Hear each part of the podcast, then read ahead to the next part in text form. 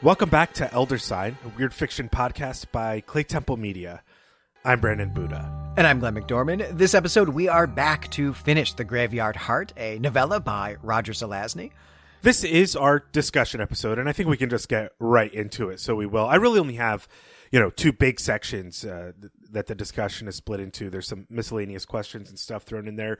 Hopefully, I've structured it well enough that we'll cover everything we talked about going in the discussion in the recap episode. Uh, but the first section is really about the world building of this story, and, and that, that should hopefully cover uh, the beliefs and attitudes of the characters, particularly Moore as well, and what he's after in life. But we should probably open up with the quote uh, that we get from Leota pretty early on in the story about what the world is like and continues along in this path I think we're meant to get as the story goes on, particularly when we get Unger's uh, cuckoo clock speech, you know, the derivative cuckoo clock speech later on in the story about how peace is really bad for people because it doesn't create anything out of conflict, anything good to move humanity forward. This is what Leota says in a world of physical ease, brutal social equality, and reasonable economic equality, exclusiveness and frivolity becomes the most sought after of all distinctions. So we just have to keep that in mind as we're talking about this world. So let's talk about the world and what it's like and what, if any, problems exist within the world. I want to start by pointing out things that really jumped out to me as important in world building, at least as it ties into the meaning of this story. And then, Glenn, I, I want to see what jumped out to you, or if I missed anything, or if there are other uh, important elements that um, maybe are crucial to a reading of this story. To me, I see a world where people work as a means to some other end rather than finding satisfaction in work itself. But the world is largely peaceful, people are largely equal, and, and progress continues to march forward. Moore is motivated by checking in on progress on some level, uh, by having faith in progress and technological advancement. And he's able to keep his faith in it, though when he realizes he's made a human life of his own, his attitudes change a little bit with regard to the type of life that a post human society can really make, or a transhumanist society. Robots in the story are replacing people and their labor, and Moore believes for most of the story that something greater will come of this, you know, some greater type of being. That's really what I what I meant before. Though he begins to question whether this post-human being will be the messiah he once thought it might be. It's a world in which people believe that science and scientific progress or technological advancement will correct all societal and personal ills to the point where if someone is murdered, they can be brought back to life at some point in the future once the means of restoring them to life is determined. I mean, even uh, murder by blunt force trauma to you know the brain and body can be repaired.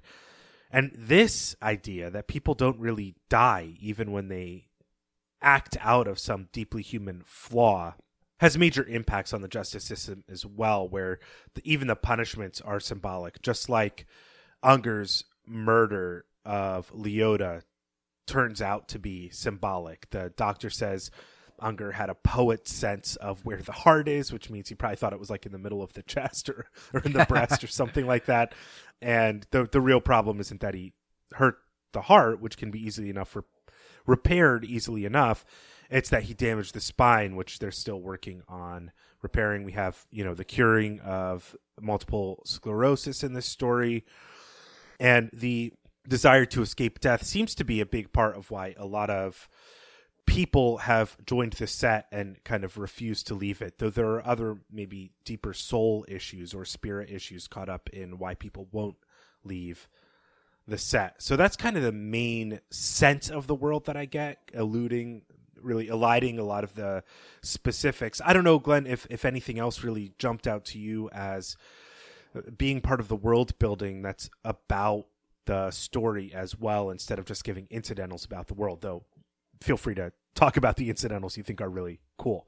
Yeah, well, I mean, I have to think about it in those terms, of course, just being a, a historian, uh, that I'm, I'm really interested in one, what Zelazny thinks the future is going to be like, what things, what's his view of, of progress and time and social change, but then also, of course, what did he envision in the 1960s? What did he envision our actual present and in fact our past is going to be like. The the first thing that I, I want to do just thinking about this though is to just really try to ground us in even when this story is taking place and sort of what's the scale of change that we're talking about. So the story begins in the year 2000 or or properly I suppose the year 1999, but it is shortly about to be the year 2000 and it ends it's not entire and it's not entirely clear when it ends. The last uh, date for objective time that we're given is 2078 but i suspect that much more time has passed since then and probably we're dealing with uh, you know 2099 or 2100 or something like that. So it's a kind of an even century uh, that the story takes place over though that last terminal date is never quite is never actually given to us. But of course, for us, saying the year 2000, the year 1999, that is our past. That's 20 years ago for us. But that still was almost 40 years in Zelazny's future. So he's looking ahead. The start of his story is 40 years in his future, and then the end of it is more or less 140 years, 150 years, something like that in his future. So he's looking at a pretty big swath of time and thinking about how that world is going to be different from the one that he's in, and what are the things that are going to be different about it. And I'm really fascinated by what things he's optimistic about and, and which things maybe he's not optimistic about, or at least less optimistic about. This is the 1960s. This is the, the post World War II era. This is uh, before even civil rights is really getting going, before kind of the, the turbulent 60s that we think of have gotten going, is when he's working on this story. And so he really is envisioning this bright, shiny march of progress that that things in the 1960s are better than they were in the 1940s. How could they not be, right? Given that World War II was happening in the 1940s. And now that we have fought the last war, which is a thing that he says explicitly right in this story, now that we have fought the last war, everything is going to be awesome and it's going to keep getting better and better. And he is largely focused on technology, but some of that is because of the protagonist. The protagonist is an engineer, so he's going to think in those terms. This, of course, is something we see Gene Wolfe do all the time. Wolfe himself, an engineer, so he's always interested in uh, thinking about technology when he's looking at his futures as well. So, and so we get things like super fast airplanes, uh, inexpensive uh, air transportation. Everyone's got private airfields like at their companies and so on, and and service type labor seems to be totally eradicated. No one is a bartender, right? We made a lot out of that. Probably no one's a barista either, though that's not actually something that Zelazny even had in his world and envisioned uh, that is so important for ours. It's certainly how we spent our yesterday. And uh, also, even just buying a plane ticket, for example, which is not something you do on the internet. That is not actually something that seems to exist. But he does go to the airport to get his plane ticket and just gets it from a robot, basically, from like a, you know, an ATM, more or less, uh, from a ticket machine all of those are things that Zelazny's envisioning that are going to be awesome about the future. Labor saving, right? People don't have to do those jobs that would suck. And those things also are better. The air transportation itself is much improved. I mean, I think the idea that you can get just like a martini on the plane, I think is a big, a big deal for him. It's not quite coffee on a spaceship, which we said in like our very first podcast episode together ever. But, you know, martini in a plane is a sign that things are good about the future here. So there's a machine technology side to that. You also did point out, you know, things about medical advances advances. We, we should also think, though, about the cryogenic freezing as a kind of medical ad- advance, but it is clearly not something that is available to everybody. This is part of the set's exclusivity. It's Elan, is that they have access to this technology that not everyone else does. And in fact, it may be that almost nobody else has access to this technology. They don't seem to have a monopoly on it because we are told that there are other businesses like the set, competitors that, that start up. They never succeed, though one of the set's tactics is just buying them out. Uh, so there doesn't seem to be necessarily a legal monopoly on this technology, but we don't know why the set has it and other people are not having access to it. But perhaps it's just prohibitively expensive for some reason, whatever this drug cocktail is. Or maybe the limiting factor is what are you going to do when you inject yourself with this? Just fall asleep in your bedroom, in your house, or your apartment, or whatever. How are you going to wake up? You need to have some apparatus there for that. What happens if you know, I know, your house catches on fire, which has happened in like twenty percent of the Elder Sign stories we've read this year, right? So like clearly a real a real danger. So it's not clear what the what the limiting factor is. There is what I'm trying to say, but this is a really crazy advance in technology that Zelazny is obviously obsessed with because we have done two stories about this, and I think he has written Moore stories about this as well.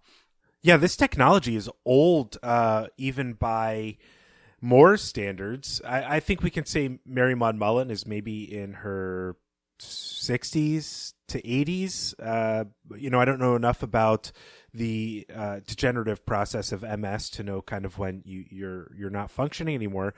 But she is the last person of the 19th century. She was born in the late 1800s, in other words, and so this technology was developed early on in our his, history of the 20th century.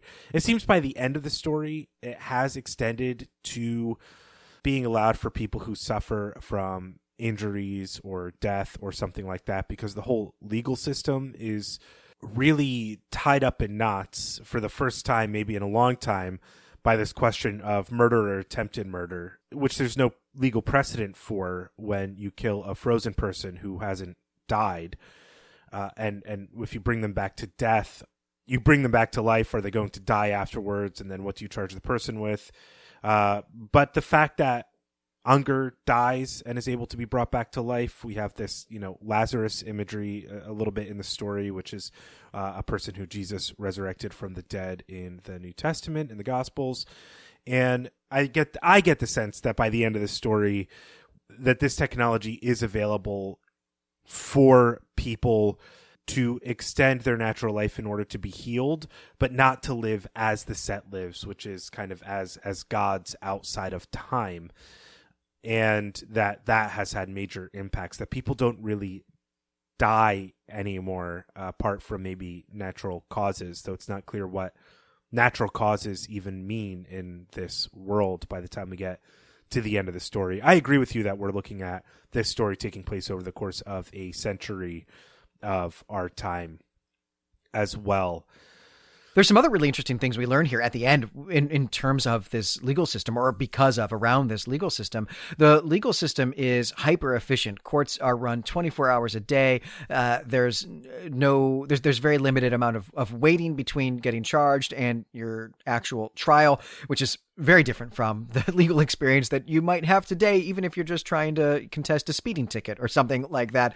Everything takes an extremely long time. Zelazny clearly is, know, mad about this or he has this on his mind, but he talks about the reason that it's all been streamlined and become hyper efficient is actually because there are just so many people. So he's also envisioning a future in which population growth is uh, happening at a constant and steady rate. Perhaps this is tied in as well to his idea of of, of peace being around the globe, that there are no more wars that are are killing people, and so the population can just expand and expand and expand. One of the consequences of that is this legal system has to become hyper efficient.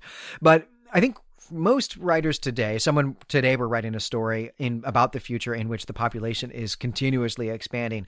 Uh, we would 99 times out of 100, maybe actually 999 times out of 1,000, uh, that writer is going to be using that as a kind of dystopic idea, as a bad thing. But that is not the case here for Zelazny. There are no, there don't seem to be any negative consequences to that population growth. And in fact, right, we are told by Leota that even despite the fact that there are so many people on the planet, there is still reasonable economic equality. There is complete social equality, uh, that people are having generally good lives. And that's in real contrast to the way that we would envision this. Maybe it's in real contrast to the way things have actually worked out. Also, in contrast to the way things have worked out along this front of like what people's lives are like, is this whole business with the 20 hour work week, right? It's clear people are, at least in the Western world, the United States and England is really where we see things happening here in the story people are working for a living. They have to go to work in order to earn money to have all their material needs met, but their material needs are met more efficiently. Uh, there doesn't seem to be want anywhere on the planet. But then, especially what we learn is that people only have to work 20 hours a week to make what presumably is a kind of nice, comfortable middle class living. And that, you know, I made a joke about that in the, the recap because that is not what has happened. We did have maybe in the 60s, 70s, and 80s the idea of a 40 hour work week. Most of us now are working 50 hour work weeks or more and not necessarily getting any kind of overtime pay or anything like that. So that's a, that is an area where we have, uh, from the standpoint of workers anyway, seen something bad happen, some kind of negative change. But when Zelazny's writing this in the 1960s, the work of labor unions was not just about uh, trying to get increased pay, increased hourly rates from employers, and trying to make sure that members of the union, that employees of companies had good health insurance and other types of benefits. The length of the work week was a massive deal in the, the 19th and then especially in the early and middle 20th century, that it had come down from 80 hours a week to 70 to 60 to 50 to 40. And there didn't seem to be any reason why that wouldn't keep going down to something like 35, 30, and maybe maybe eventually 20 as productivity has gone up because of the changes in technology. And that is something that has continued to change, right? Productivity is much more than it was in the 1960s, but somehow our labor unions have stopped asking for uh, a reduced work week and in fact have even given into extended work weeks uh, in exchange for other benefits or for maintaining other benefits like healthcare and uh, just a, a, middle class uh, income, a middle class wage to begin with. So that to me was a really interesting part of the the way that Zelazny perceives the the future here. Yeah, you're absolutely right. I mean, Zelazny is looking at the impact maybe that a 20 hour work week would have on people when there isn't really conflict or strife in the society anymore, but that strife kind of still exists within people. And I think Zelazny's doing something pretty sly here, actually. You said that this population boom is not written as dystopic, but I'm not sure that that's the case. And, and I think we have to look at whether or not this world is actually better than the world we live in now, or if it's just superficially better, uh, because people are still subject to their passions and create conflicts and problems. This is a major theme of the story that this kind of uh, becoming a god or living outside of time or having some attribute of God doesn't actually improve your humanity in any way, but also the fact that the population boom is so big that resources are dwindling. We see this with this kind of reference to diminishing amounts of wood that uh, Mary Maud Mullen can use in order to keep her fire burning in her hell place but also the fact that we need a court system that does run 24 7 because the problems that people create on their own have not been uh, run out of society as the result of technological advancement. So I think Zelazny, whether he's doing it really well or not, is slyly building in uh, kind of cognitive dissonance in the story and showing us one aspect of this society, which is just the set, and letting us draw the conclusion of whether or not this world is just the world beyond the set is superficially better or actually better. I wonder, you know, if if you have any more thoughts on that. I, I do. I, here again, I think is a is a place where you and I are using as a last story to air our complete differences in just kind of disposition towards the world. Because I took all of this as positive, uh, where you're pointing to resource scarcities. I mean, of course there are resource scarcities because there are more people that that is. But every in every one of these places, Zelazny shows us these people having solved the problem, right? This is in fact what Moore does. This is how he got his wealth and got into the set is by saying, yeah, there's a lot of people now, so we actually need more fresh water. There isn't any fresh water or there's not enough actual genuine fresh water to keep up with the drinking supply for everybody. But hey, check it out. I can make the ocean fresh water and problem solved. Uh, the legal system is being taxed the way that it, it, works currently. So, hey, guess what? We'll just fix the legal system, and now it works again. And then also the business, the business with the wood. I, I didn't take that to mean that you know, all the forests are, are gone, that there are no more real trees, but that yeah, there's not enough real trees uh, out there in the world to meet the demand for every person to have a wood burning fireplace. We also actually learned this about regular paper as well, that you don't just use regular paper, because yeah, there aren't enough trees. But actually, we've just made our, our artificial stuff, so we don't need the trees anymore. And in fact, probably national parks and other wilderness areas are doing just fine because we've created a process where we don't need to do any kind of logging anymore because we can make artificial wood to satisfy our needs for both wood burning fireplaces for some kind of aesthetic and paper for another kind of aesthetic that we we've solved all of those problems. And so the world is is improved in in that way. Yeah, I mean, I guess we just have to look at whether or not Unger's attitudes about this are accurate in any way or misguided or misleading the reader. This is what Unger says, and we have to determine, I think, whether or not it's our job as readers to understand whether or not this is good. I think there are facts in this speech that Unger gives in this little monologue, uh, and and I think apart from his attitude, Zelazny wants us to question whether or not it's an objective good based on the way he's telling the story. So this is what Unger says. We we talked about it in the recap episode. He says, "Now there is nothing left to fight over, and everyone is showing off the fruits of peace, because everyone has some by the roomful. All they want, more." These things that fill rooms, though, he mused, and the mind, how they have proliferated. Each month's version is better than the last in some hyper sophisticated manner. They seem to have absorbed the minds that are absorbed within them. So Unger maybe is looking at this exploded technological advancement as a crisis of humanity, of what makes humans humans. And I think that's really caught up in the world building of the story. And I wonder uh, if I can convince you at all to retract your statement that what is happening to humanity is good in this story, or whether I'm just too much like Unger in real life for uh, for, for, for the podcast. Yeah, you might you might be the embodiment of, of Unger here because uh, Unger's whole speech here is is just nonsense, right? There is no there is no measurable way or immeasurable way that we could say that there is that, that there are good things that come out of uh, people choking to death on their own mucus in a mustard gas attack or having their legs blown off by landmines. There, there, there is no good that comes from uh, mothers and wives and kids finding out that their soldier, you know, father, brother, son, husband have died in war. There, there is no good that comes of that, right? So what Unger is proposing here, this idea that we need conflicts, that that international peace, that, that geopolitical peace is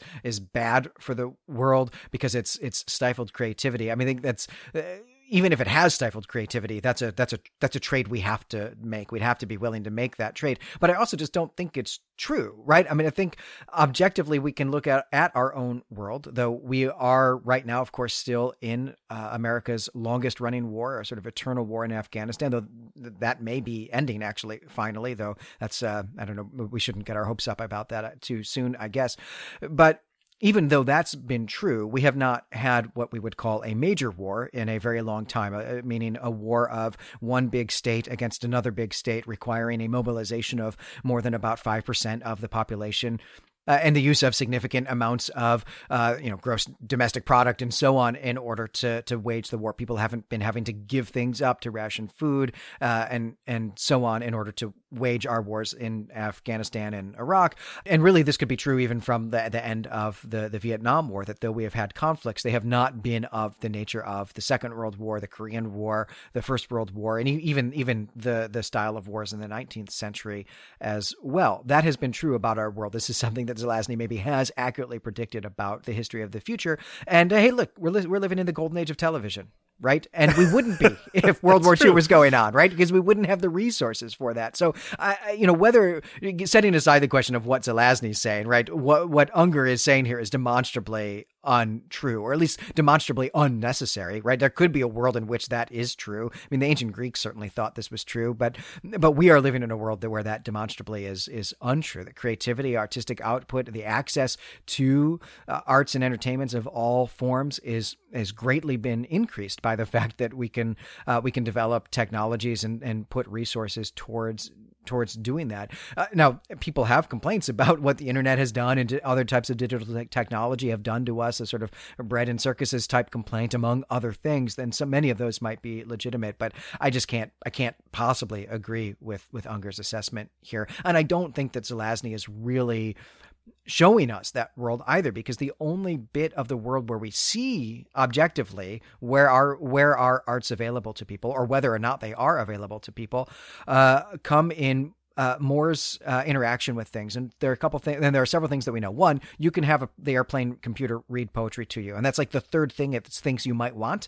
Okay, that's not what people are going to want today, right? So, if anything, people are more artistically sophisticated in Zelazny's view of the future than they are in our own. But also, when Moore says, "I need to better myself, I need to make improvements, I need to get an education in order to get in the set," also in order to woo Leota to begin with, he has access to all of that. He goes about memorizing bits of restoration drama. He's got technology that can help him with this. Zelazny has not, you know, predicted ebooks or podcasts or any of the other things about the internet here, but he does have these technologies that have access to all of like the, the great works of art, all of the works of art, all the works of literature, and like they basically kind of read them to Moore while he's sleeping or something like that. So Zelazny has envisioned here a future where people have access to art and entertainment, but not just access to it, but seem to want those things. And so, to my mind, what Unger is showing us, or what Unger is claiming, is just can't even be shown in the story. Well, at least in the story, and I and I do agree with you. I mean, I'm I'm playing devil's advocate here a little bit because Unger is also publishing poetry during this right. time, not having experienced war or conflict or anything like that. But I think part of the attitude that Unger represents in this story is that all of this engagement with the arts is about a means to an end, not about the say clearing the graveyard of the human heart of strife and conflict. And and so though society may be advancing or progressing it's the question of what's it in service to. Is it just uh, a me is is progress a means to an end? If so what's the end point and if it's merely just uh, if it's if it's not if it's never ending end in itself, so to speak, or if it's a never ending search for something more, is that really good for humanity? Does humanity lose something by continuing on in this mode of progress that doesn't address the real flaws that are within the individual? And I and I and I think that Zelazny is asking those questions in this text. What is progress? And what is the end of progress if there is one? And what's the impact on the human? And i think we see that finally at the end of the story with this ethical question being raised and the justice system. I mean we could make an argument that justice is nothing more than symbolic right now. And and we're pretty comfortable with that. Uh, the classical definition of justice is to give each person their due. So in a world where everybody's needs are taken care of um, in a world where the legal system is swift to enact justice, is it enough for somebody to uh, fake die in a gas chamber? Is that taking that notion of justice as symbolic of giving somebody their due to an absurd level, or is Zelazny commenting on the impact of progress on the on the individual, the living in service to a never-ending progress as detrimental to the human spirit in some way. Right. I think there is something to what Zelazny is saying there, or, or, or, I think there's something to your reading, at least, of what Zelazny is, is, is doing here. One of the things we talked about in the, in the recap episode, we're sort of looking at the, the, the contrast. I mean, I, I was talking about id and ego or id and super ego, kind of internally to Moore at the beginning of the story, for example. But one of the things that we didn't talk about that maybe we, we could have, and, and now is a good place to bring it up, is is the contrast between the Apollonian and Dionysian uh, cultural uh, and maybe social tendencies that we have. I mean, this is something that Nietzsche was super into. This idea of the Apollonian uh, tendencies being these kind of like highbrow, sophisticated, pure urges that we that we have towards kind of this uh, this this clean goodness, but then that we have these Dionysian tendencies tendencies on the other hand that sort of uh, you know get drunk and have revels and maybe do damage and, and wage war and so on and that we as individuals we as societies have both types of impulses within us and that a flourishing a, a well-functioning civilization uh, leans into the apollonian but still has an outlet for the dionysian. And i do think zelazny is trying to tell us a story here about a, a, society that is Apollonian to the extreme and doesn't seem to have an outlet for anything Dionysian, and that here we get murder, or at least you know that's what the government is asking at the end. And Mary Maud Mullen is saying, "Yeah, whatever. Um, I don't really care about that, or, or think that that's maybe a real problem." But that does seem to be something that Zelazny is is pointing to here. Yeah, I mean, I wonder how you think that reading of the story or that approach to the story gives us a sense of what the set actually represents to larger society. I mean, what hopes and aspirations does the set actually represent? What do they offer to the world at large? I mean, and that kind of includes the question of whether or not this society is fully globalized, which it, it sort of seems to be, and and whether or not people should be admiring or worshiping this thing that the set represents, whatever it is.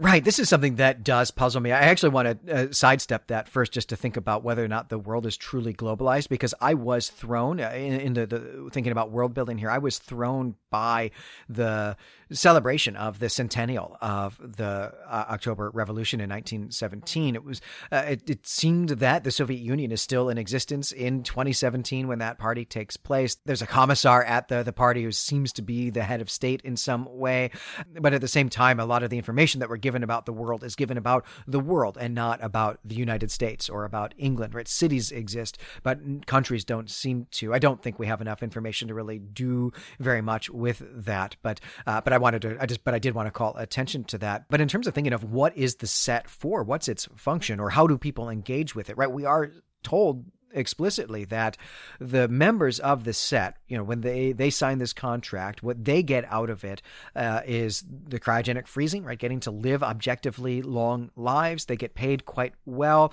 um, or at least they get paid well enough and because they are living objectively longer lives in relationship to their subjective lives they will be rich at the end of their contract. I mean it's some kind of labor contract for a period. We don't get told what the period is but it doesn't seem like it's very long. It seems to be a decade or less uh, to me. Uh, so that's what they get. Members of the set get out of it. But what the company what the business of the set gets out of it is that all of these uh, beautiful and and charming and sophisticated people are going to throw parties and they're going to they're going to engage with each other in these parties. They're going to put on a kind of performance that people are going to watch, uh, not just at the party, though that's a big part of the business. That's probably where they make the bulk of their money is like at the party itself, people getting to go. Uh, we're told that Moore had to give up a month's salary in order to get to that New Year's Eve party that the, the story opens with.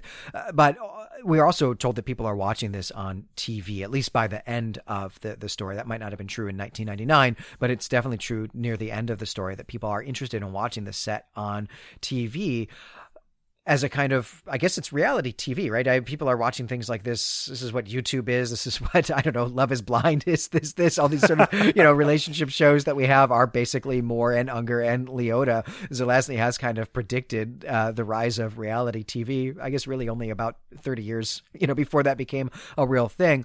But to really circle around to answering your question, I mean, I think what this seems to give people is a taste of grandeur and ele- elegance and maybe eloquence that, that they, they want. They want to see that, that there are pretty people, sophisticated people in the world that they can uh, look at and look to. I mean, it's really celebrity culture, right? That Zelazny is, is thinking about here. And I'm having a hard time really even explaining or describing it because it's not a thing, it's not an impulse that I have at all. But it is clearly an impulse that loads of people do have because there is a whole industry around this and i think that that's just what zelazny is envisioning is that we've replaced the covers of mag of magazines at the grocery store checkout aisle with this type of reality tv yeah and this is just an aside but do you think leota was in the set before unger uh, was and and he kind of was drawn to the set because of her? And and we know he joined the set in I don't know, 81 or something like that. Maybe maybe before even Moore was born.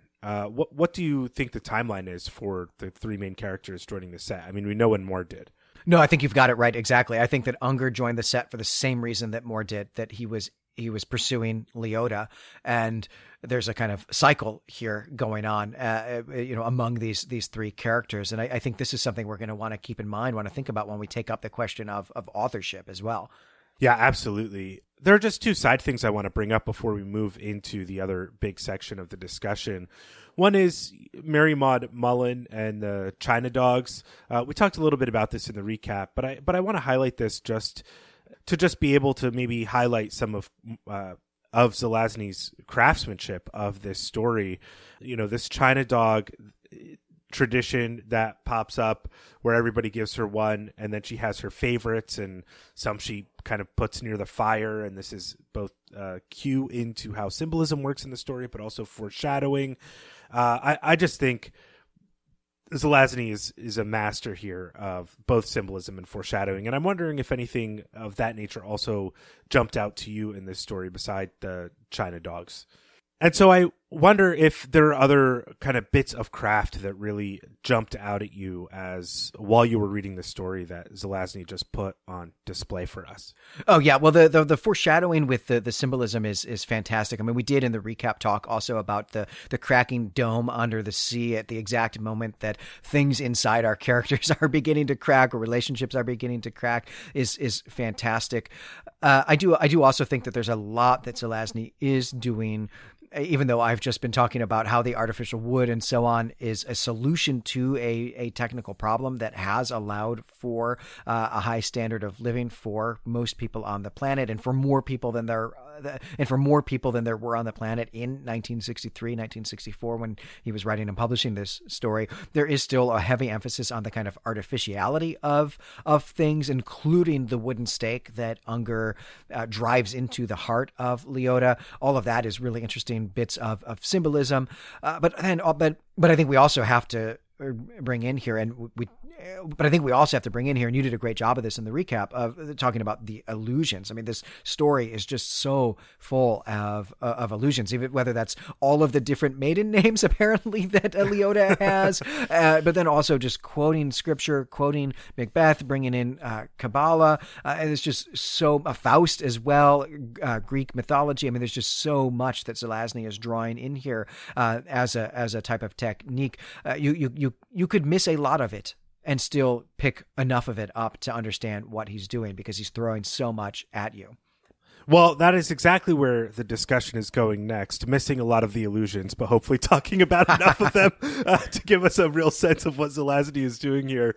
Uh, I think we're probably actually going to hit most of them, but our listeners and, and those who are, will join us on the forums will be able to point out the ones we missed. I hope. Uh, as you said, Glenn, the Graveyard Heart is just chock full of literary allusions and mythological connections and religious imagery and all these types of parallels that show up in the text.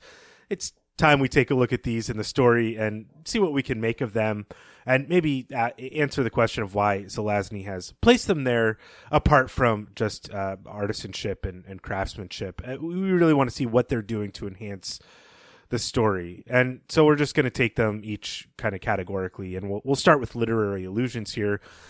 We've got references to T.S. Eliot's The Wasteland, two uh, references to that, one spoken by Unger himself, one thought by Mary Maud Mullen as a kind of aside.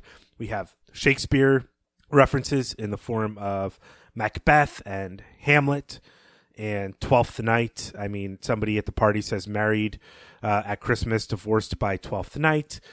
Leota refers to Unger as poor Yorick at one point. I knew, you know, I knew you, I knew ye is basically what she says, and that knowing is could be taken in the biblical sense or in the in the Shakespearean sense. It's a little bit of a pun.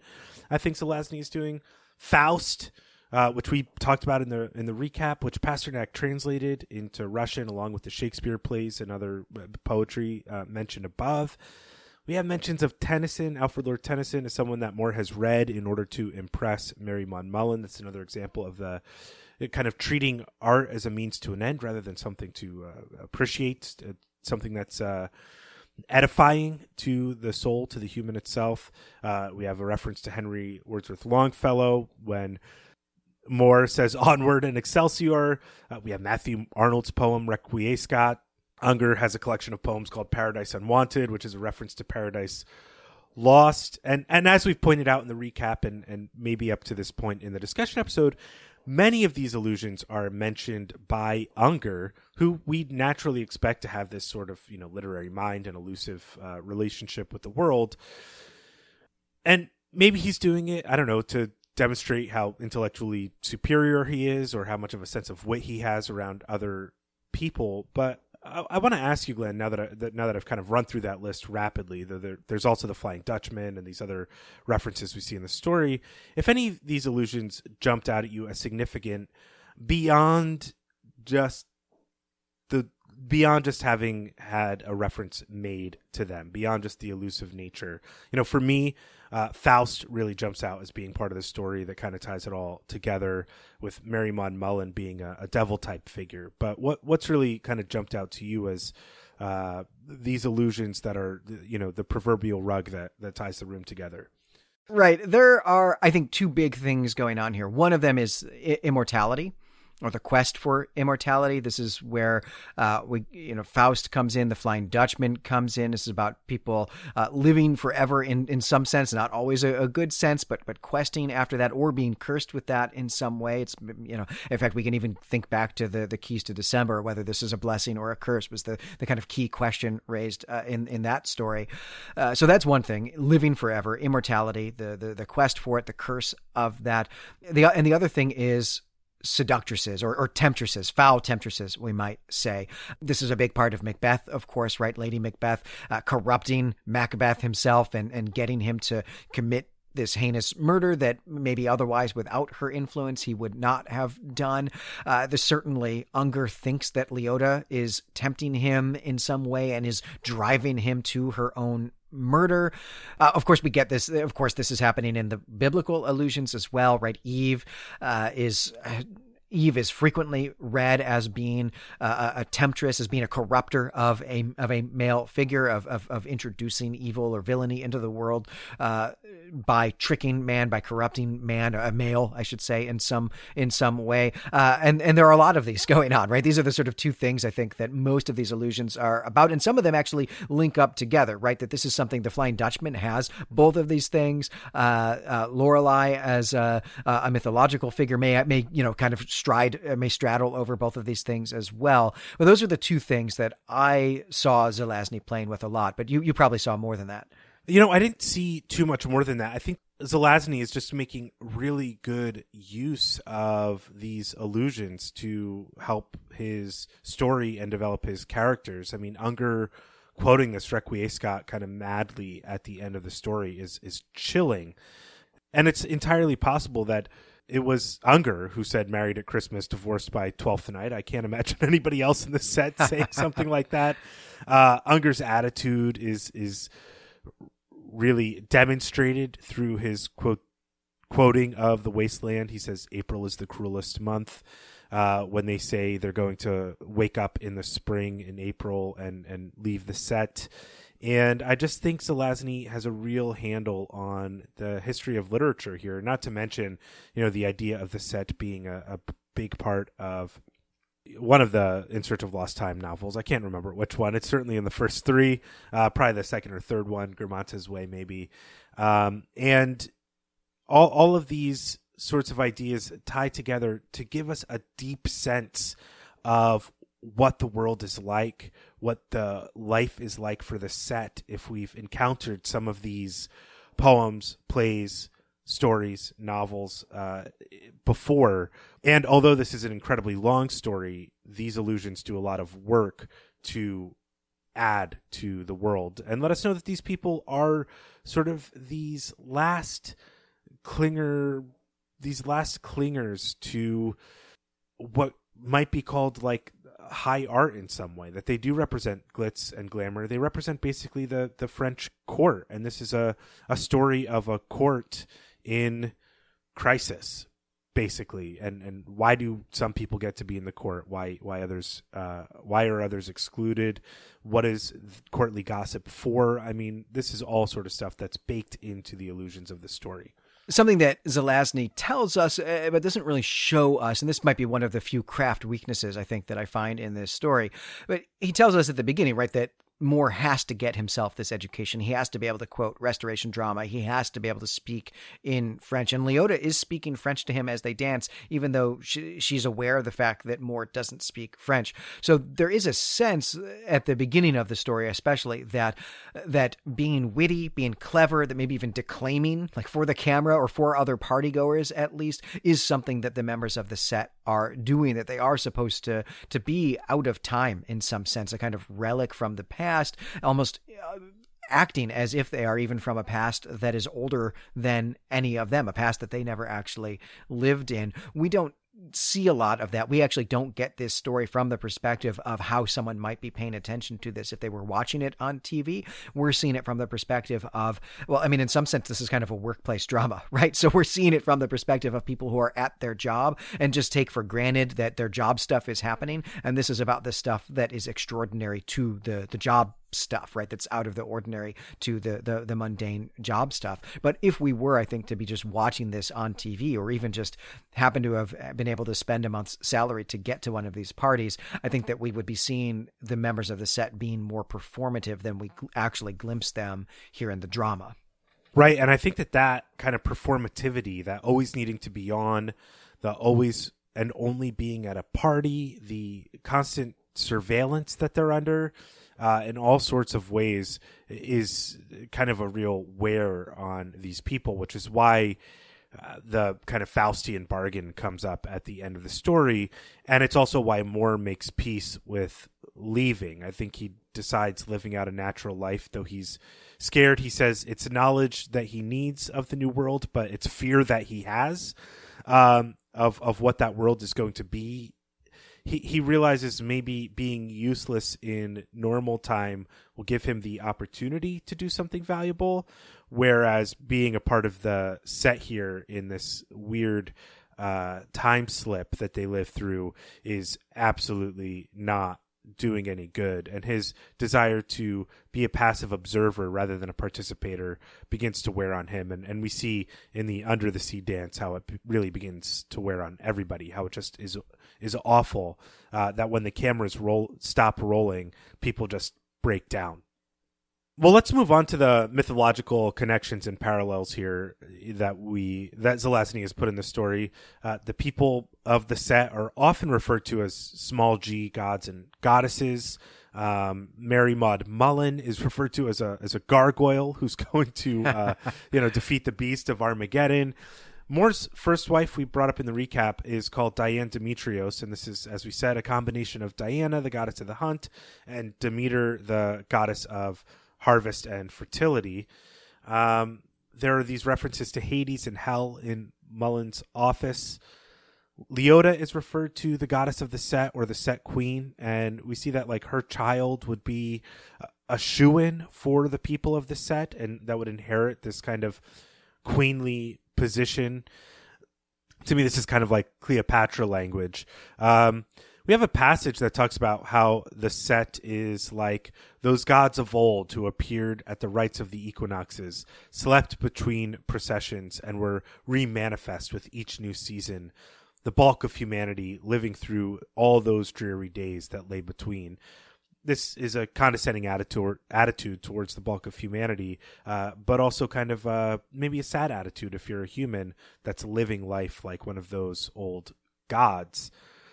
And this attitude is what Moore believes he'll be achieving by becoming a, a, member of the set. We also have these references to Leota, these n- names, these sobriquets that she's given, like Lorelei and Lachesis as well.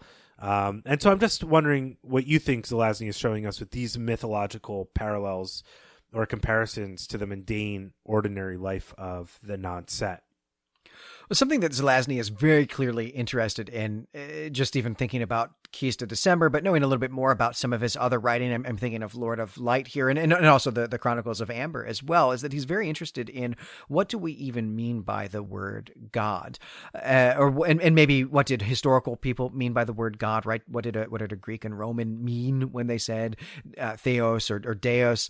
And it's a good question, right? What what are the attributes of of God? What are the attributes of a small G God for sure? And I think one of the big ones, one of the one one of the major attributes, right, is immortality. Uh, certainly, these classical Greek mythology gods, small g gods, they they live forever is the real thing that separates them from mortals, right? That otherwise they have a lot of this, the same passions, the same interests, the same drives. Yeah, I mean, the stuff they want to be gluttonous on and get drunk on and so on are different than what humans are, but they have the same behaviors. Uh, and in fact, if anything, they're they're less moral and less righteous actually than humans. They're always cheating on each other and always betraying each other in like as many ways as they can possibly conceive of. But then physically, right, they are superior to humans. They are uh, more beautiful. They are larger than life. They're stronger. They're better at war. They're better at arts than than humans are, right? That they are they are They are idealized forms of humans who live forever and have bigger than life, larger than life stories, maybe is the way to put it. And that is definitely what the set is doing. Now, it's totally artificial, but that is what they are up to. They are the prettiest. They are the most educated. They're the cleverest, the, the wittiest, and they are functionally immortal, right? From the perspective of someone watching them on TV, right? The that your grandparents used to watch Leota and Moore dance on TV as well. And while you're watching them, they're only three weeks older than they were when, you know, your grandmother watched them or whatever. So uh, that's the way in which the comparison works. But I think what I'm really curious about is why is this on Zelazny's mind, right? Why is he so seemingly kind of obsessed actually with the idea of whether or not humans can achieve this kind of godhood, this small g godhood, this kind of immortality. I think this is really caught up with his critique of progressivism as a as an ideology. And it's the idea that if we can solve all of our problems with science and technological advancement, if we can elevate people in our society to the level of godhood by wanting to only see them do great feats like somebody like Steve Jobs or you know Elon Musk we talked about in uh, Keys to December or uh, you know the heads of Google kind of keep their names out of the out of the newspaper a lot. But th- these types of mythical figures that we don't really want to know about their deep flaws as people about their own graveyard hearts uh, but we want to see the sort of pettiness come out in different ways. We want to see Elon Musk smoke pot on the Joe Rogan podcast, and we want to, we kind of love to hear maybe some of us do uh, as a sense of Schadenfreude, like Steve Jobs uh, refusing to go to a doctor or like take medicine because he had some sort of uh, holistic medication, holistic regime to help solve his cancer problem. Like hearing these things, the, these bits of news and factoids that kind of take these people down a peg. And I think that that is the tension of being in the set. I think Zelazny's looking at rapid technological change, maybe as a result of the industry and war industry of World War II, uh, combined with the prevalence of television in the home and the creation of celebrity. We have this old movie star who's just uh, melted basically. There's nothing left of him but like drink and sagging skin. And so Zelazny, I think, has these things on his mind because of the rapid transition that society is going through in the 1960s and probably the science fiction he was reading, the promise of robots. Uh, this story, to me, is about whether or not we can even solve the problem of a human motivation with all of this stuff. And if we can't do that, all of these things are just uh, icing on the cake. Um, but the cake is maybe rotten inside. And so I think he's dealing with these types of tensions in this story in particular. Oddly, I, I think actually one of the places that we can we can look for a, a, real world parallel to the set is the the way that the the British royal family operates in terms of living inside these palaces where people don't have access to them, but their job is to not necessarily be the prettiest, but to be distinct, right? To be better than in some sense and to represent uh, a connection to an older time, a time that is romanticized, and but a time that, that that seems anyway to be to be past, or at least the elements of it that are romanticized seem to have been lost, right? And so this is one of the connections to it. But then their function in society is to show up to parties, uh, to throw parties, of course, as well, but also to show up to parties, to show up to functions, to give give speeches when a, a school is opened or a factory is opened or something like that, to to go to events, to make an appearance, to be seen basically to right? I've got to be here for 30 more minutes. I have to be seen here for 30 minutes and then i can then i can leave. That seems actually to be the kind of model here. Yeah and and and i think that model is rooted in the court system uh, you know and like courtly uh, dramas and gossip that that is part and parcel of you know the invention of the novel coming from France. So I think Zelazny's kind of really looking at all of these things as well, uh, but but maybe also just the dangers of turning people into icons, which has been happening since you know noir films started to get made, basically. Well, Let's move on now to look at the religious imagery and references in the story. Early in the story, there are tons of references to Kabbalah. Especially early on, Leota is referred to as Lilith and Eve.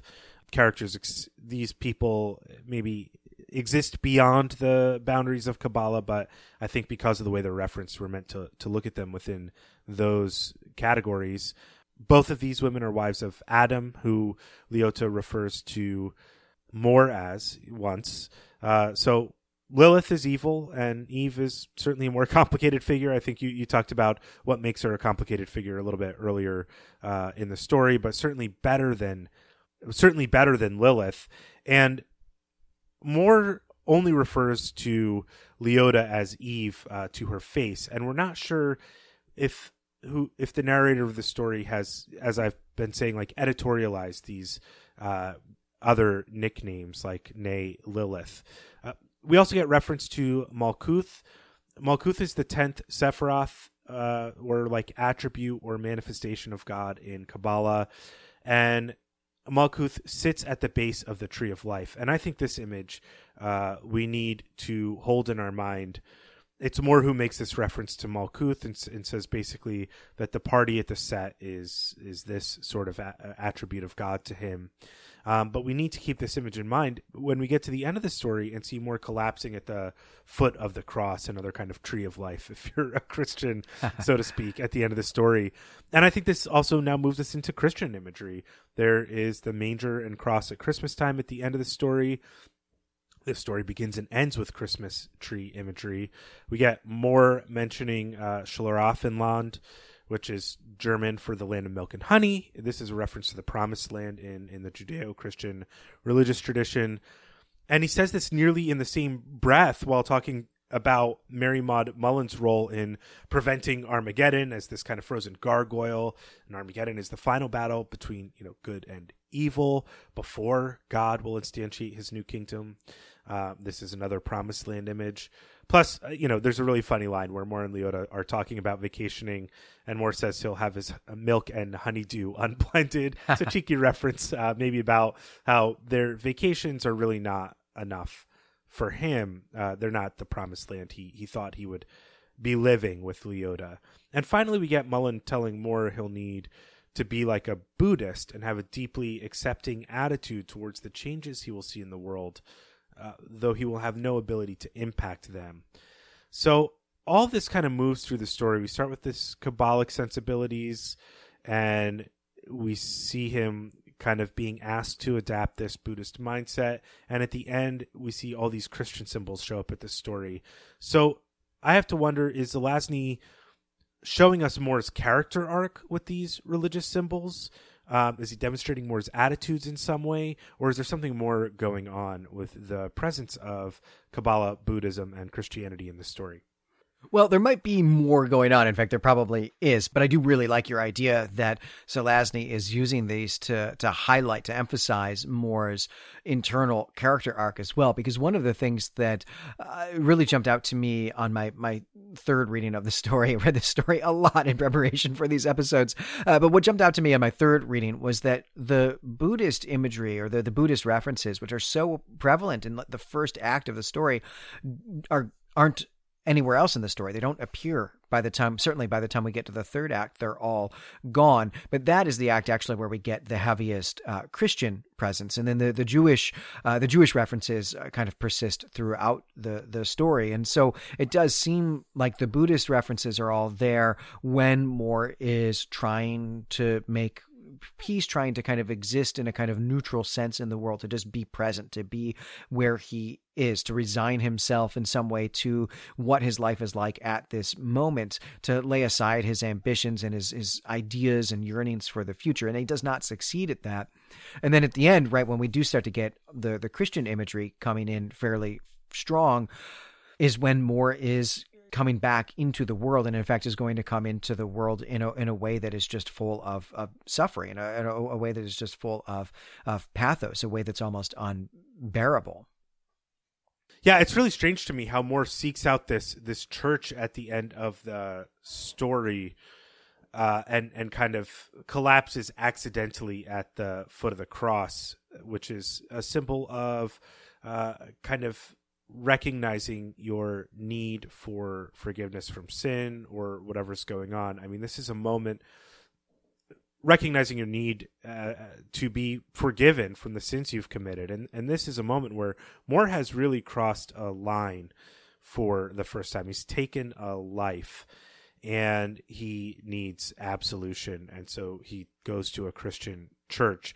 The uh, this is the second story we've read by Zelazny, and it really makes me wonder what Zelazny's relationship with Christianity is because he, he seems to see that as the kind of answer to humanity's problems here more than this uh, post-human transhumanist society offers. And and the figure of Unger is kind of this underground man type bitter, cynical, who only sees the worst in people and in humanity, uh, but also that fuels his ability to continue to live in the world.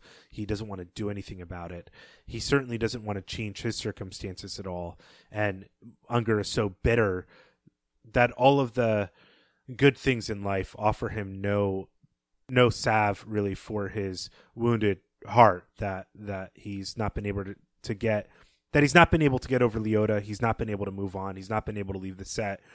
He's really paralyzed by fear. And this final moment is kind of this maybe symbolic recognition that uh, justice, that the f- final bits of justice are not done in courts on earth, and that there is a, another way of living that is not seeking progress for all humanity, but by recognizing your own problems and the flaws of humanity and, and trying to correct them. And I see that as Moore's character arc.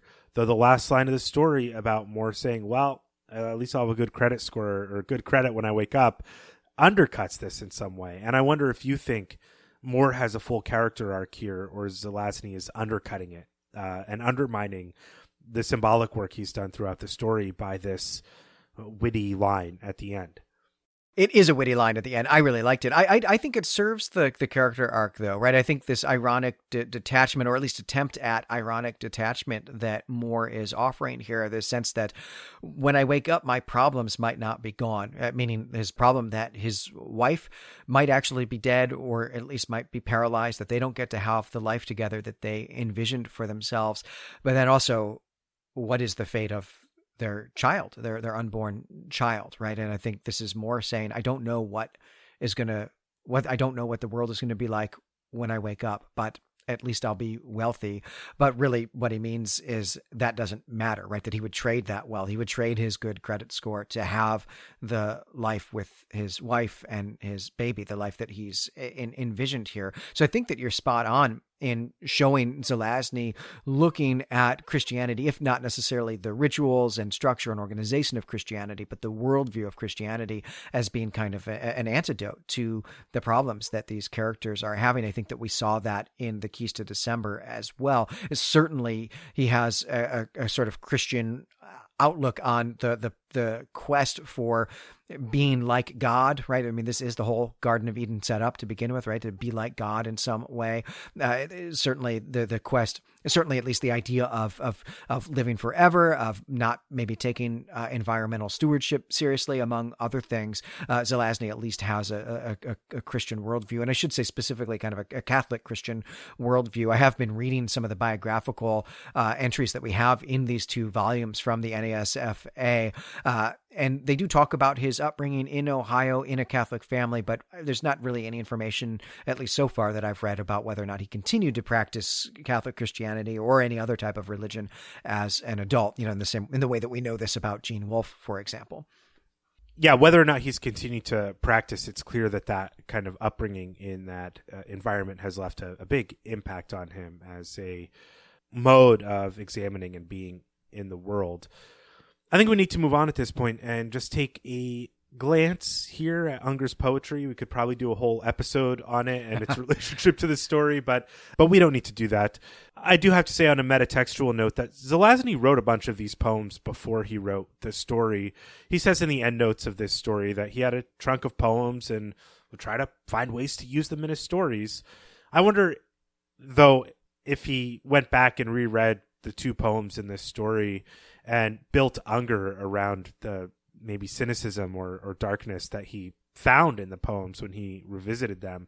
That's just a, a thought. I don't know if you uh, if if you have anything to say about that, Glenn. Well, it's certainly a great writing prompt, right? I mean, maybe you don't have poems of your own that you can go and milk for a uh, short story or to think of a a prose character that you're going to have, but you can certainly go to someone else's poetry and and and do that. I mean, and Zelazny has drawn on so much here, but it is it is a cool idea to think who, if not me, who's a fictional character who may have written these poems, and what would that person be like? It, maybe it's interesting actually that the the person Zelazny envisions here as having written these poems is uh, not a likable person person, not a good person by any means. Yeah, I mean, who knows when he wrote these poems? They could have been written like you know six years ago or something, and six years before he wrote this story or something like that, and he was still a kind of angsty adolescent. Uh, w. H. Auden says that this is a terrible idea that you should not write poems for a story. So start with writing authentic poetry, and then maybe go back and revisit it and build a, ca- character around it.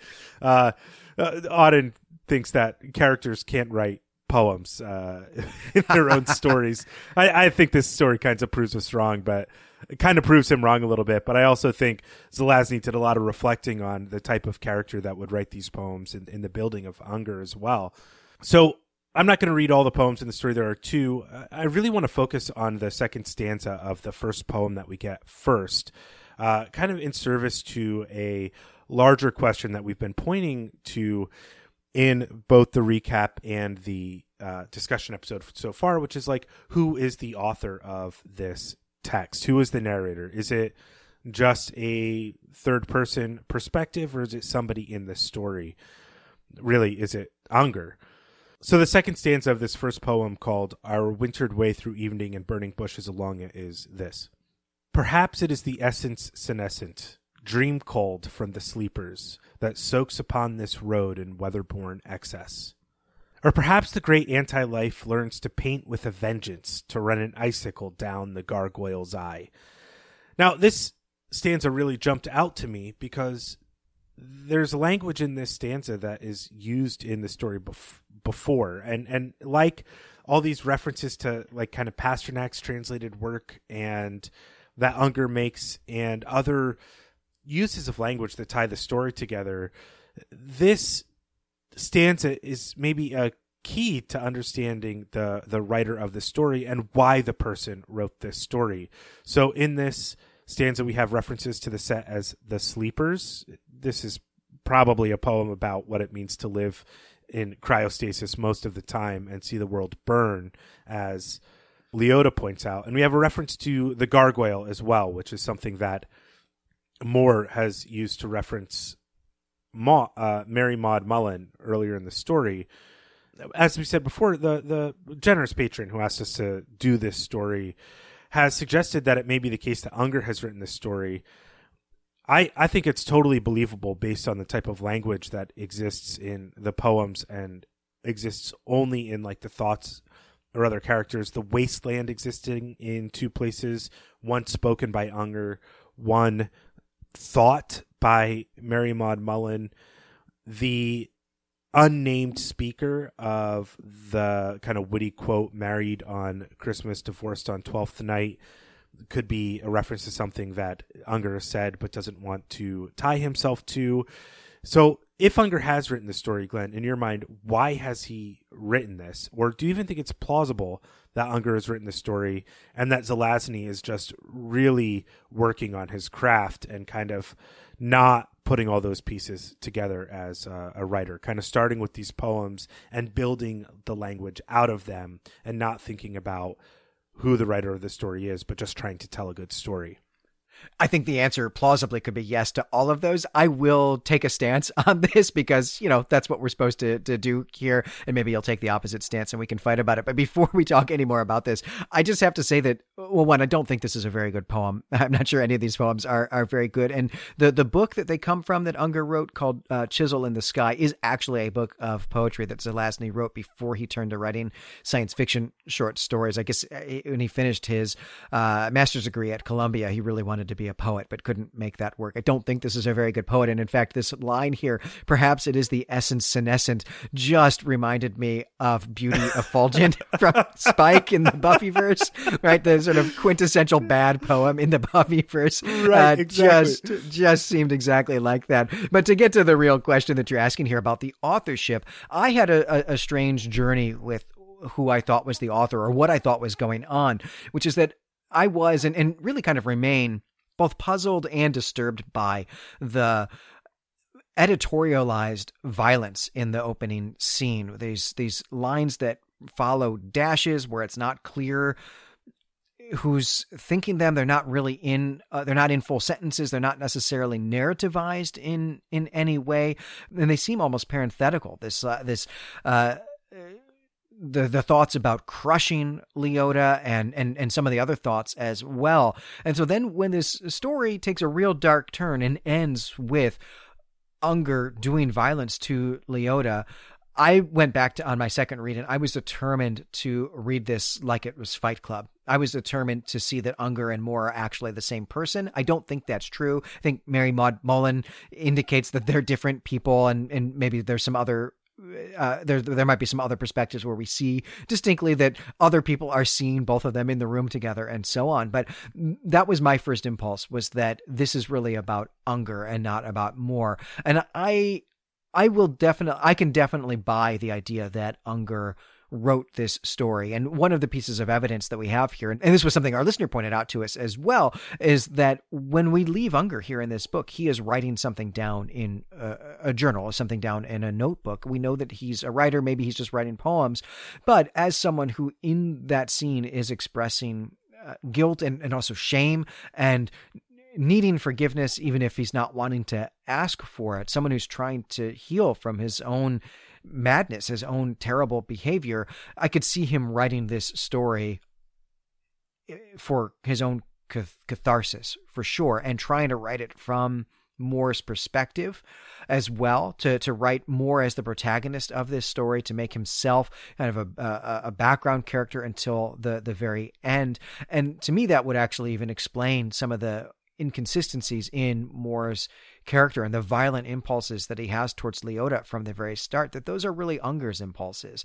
That Unger, even though he's trying maybe to exercise himself here, exercise his own demons, can't step fully away from the the darkness that's inside him here.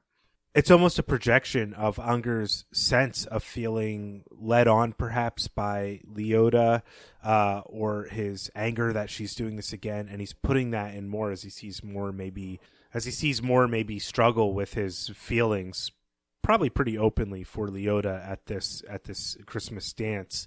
Uh, it, it really makes sense to me, and and my it really makes sense to me that Unger is the writer of the story, that it's written as a form of contrition or cathar- catharsis, as you said, as an expression of empathy with his enemy, um, to try to work through why he murdered the person he claimed to have loved.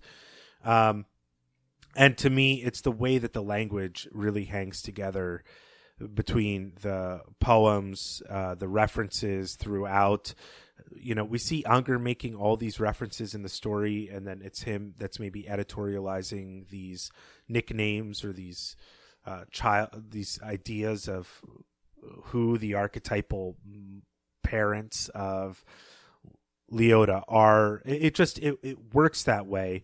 Um, but I could also totally see the case that Zelazny is still working on his craft, still a young writer, extraordinarily talented, and is building a language set out of the poems that he's already written and see how they fit. Um, but the poem is called The Graveyard Heart, and it does come from Unger's poem in the Dogged House, which I'll read again, which says, The heart is a graveyard of Kriegis, hid far from the hunter's eye, where love wears death like enamel, and dogs crawl in to die. And this gives us the title of the poem. So, what do you make of that? Where the, the title of the story comes from one of Unger's poems? Just that the, is it just that this poem represents the main theme of the story that there's something in humanity that is both uh, wonderful but also broken that needs to be worked on before we solve all the problems of society or is it a clue that Unger has uh, written the story? The first thing I want to say about this is that in the apparatus that we have for the story, uh, here in these editions, we're, we're told that the manuscript title for this, what Zelazny was originally calling the story, was not the Graveyard Heart, but was uh, Party Set. I'm not sure. It, we don't get any information about when and where in the process it changed, if it was Zelazny's idea to change it uh, to the Graveyard Heart or not. But we will proceed with uh, Death of the Author here and and just treat the story as it exists, uh, as the the as the Graveyard Heart. And to me, this definitely would be an indication that Unger wrote this story. And maybe the question is what heart, which heart that appears in the story is the graveyard heart, right? Is it the heart that literally appears in the story, which is to say Leota's heart that he drives a stake through? Or is this about his heart? Is this about what's wrong with him? Is this about his heart being a, a, graveyard? Is this about his heart being a place where love wears death like enamel and dogs crawl in to die? I mean, that seems like a fairly apt, a fairly appropriate description for uh, someone who's done this heinous thing. Yeah, I think you're absolutely right. And it speaks both to Unger and maybe the character arc of Moore as well. And so I do think that this is actually a much better title than than the party set because it does capture a lot more of the story than than the original title. So I'm glad it was changed for whatever reason. But I think on that note, that is going to do it for this episode. Once again, I'm Brandon Buddha. You can find us and our other shows at claytemplemedia.com. Remember, we have more Zelazny coming on Elder Sign in a little while, and we've already released Keys of December on the Gene Wolfe Literary Podcast. So be sure to check those out. And while you are on the internet, we would love for you to come talk with us on our forum at claytemplemedia.com or check us out on our subreddit, which is just Claytemple Media. Uh, we talked about a lot, both in this discussion episode and in the recap episode. Uh, we would certainly love to have a discussion about who wrote this story, whether it was Unger or Moore or someone else, or maybe you actually like my idea that uh, uh, that there is some sort of Fight Club thing going on here. That would be a great conversation to have in uh, either of the places where you can find us and our our other listeners. Also, as always, if you would like to commission us to do an episode about your favorite story or some interesting speculative fiction topic of your choice, uh, we would love to do that for you. So please get in touch with us. Next time, we will be back with the story Foundation by China Mieville. But until then, we greet you and say farewell.